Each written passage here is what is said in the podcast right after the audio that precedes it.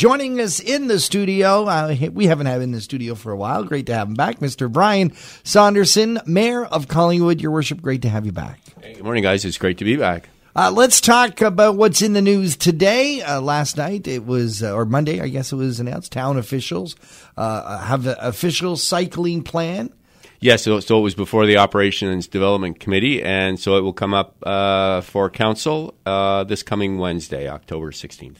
So council still has to vote to ratify this, but yes. but it seems like a foregone conclusion. Everyone seems to be in favor of this. Well, yeah, it is, and it's one of our big planning pieces, and it fits in with uh, um, a number of uh, our uh, pillars under the community-based strategic plan, primarily active transportation, healthy living. Uh, so the plan has short-term and long-term goals.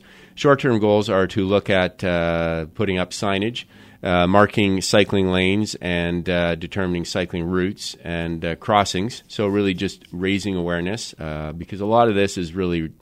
Uh, a respect on the roads, mm. really, for pedestrians and cyclists on the trails and then on the roads with cars.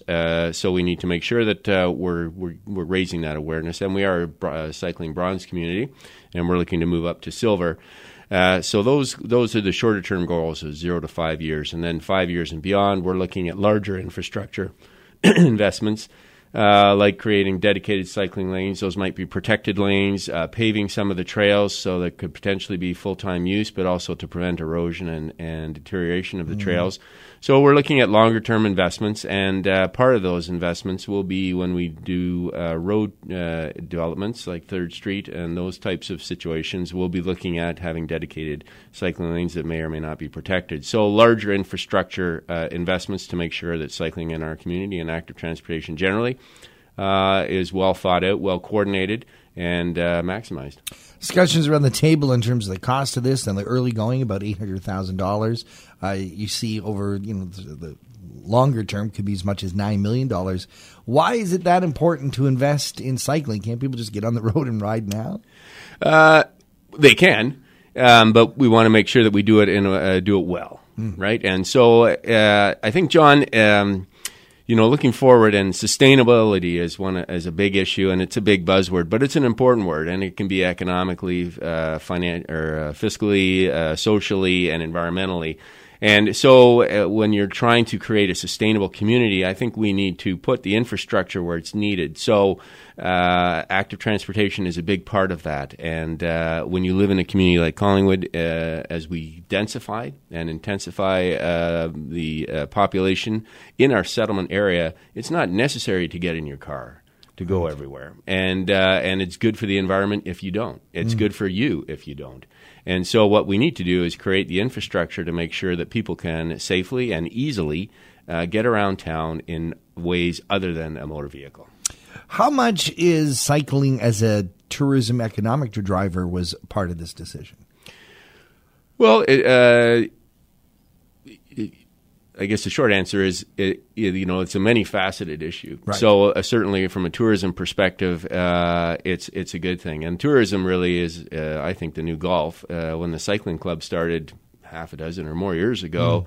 I think they had over 300 members their first year, and one out of three members were coming from out of town to ride on the right. weekends. So uh, it's certainly a great uh, um, addition and factor into the discussion. But I think uh, the active transportation, healthy living, environmental concerns uh, would have pushed this initiative forward in any event. But certainly to make ourselves a cycling friendly community, as a destination community, I mean, it all makes sense. Let's uh, change the subject. We had a chance to talk to the Collingwood Fire Department. The fire uh, safety officers were in the studio. We're talking about Fire Prevention Week. The town is supporting this in a big way. We are. Uh, it's important for uh, obviously for safety issues, um, but and whether it be smoke alarms or carbon monoxide detectors. Uh, I'm told now, particularly with the new building uh, code, that uh, if a fire starts in a home, you may have less than two minutes to get out. so we certainly urge people to think about how you would do that. And if you have more than one story in the house, how would you get out of the house if you can't get down the stairs? Um, and it's also the time of year to check uh, your smoke uh, detector batteries. Uh, I guess we do that with a time change, but certainly there's no bad time to check your batteries. So uh, we would certainly encourage everyone in town to make sure that uh, that their home they have a way out if there's a fire, and that their smoke detectors and carbon monoxide detectors are working. Family fire drills is also a good time of year. Yeah, absolutely. Yeah. Uh, Parks, Rec, and Culture they are in, probably one of the biggest, d- d- busiest departments in the town. Uh, they have a couple more programs that they're announcing. Uh, yes, well, we're we're still in uh, the deans and his staff are working very hard with the um, uh, pavilion out at Fisher Field.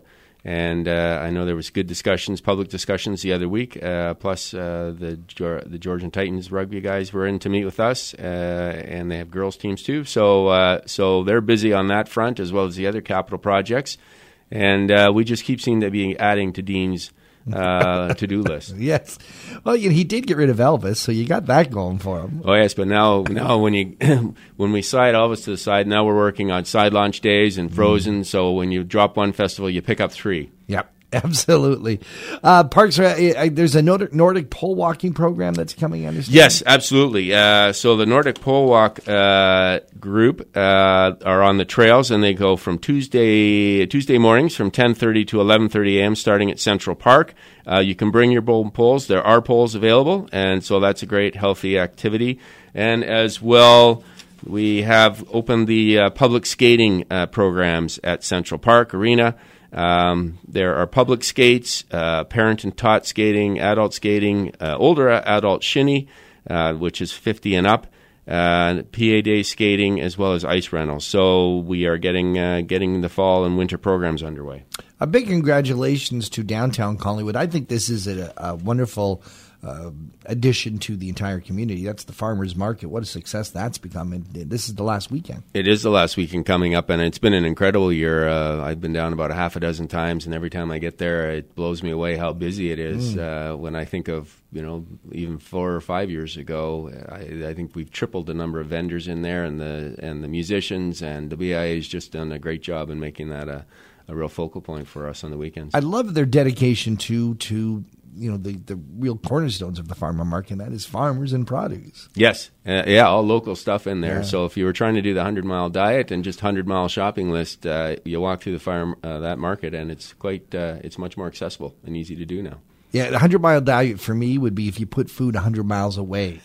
that would the only way would work for me.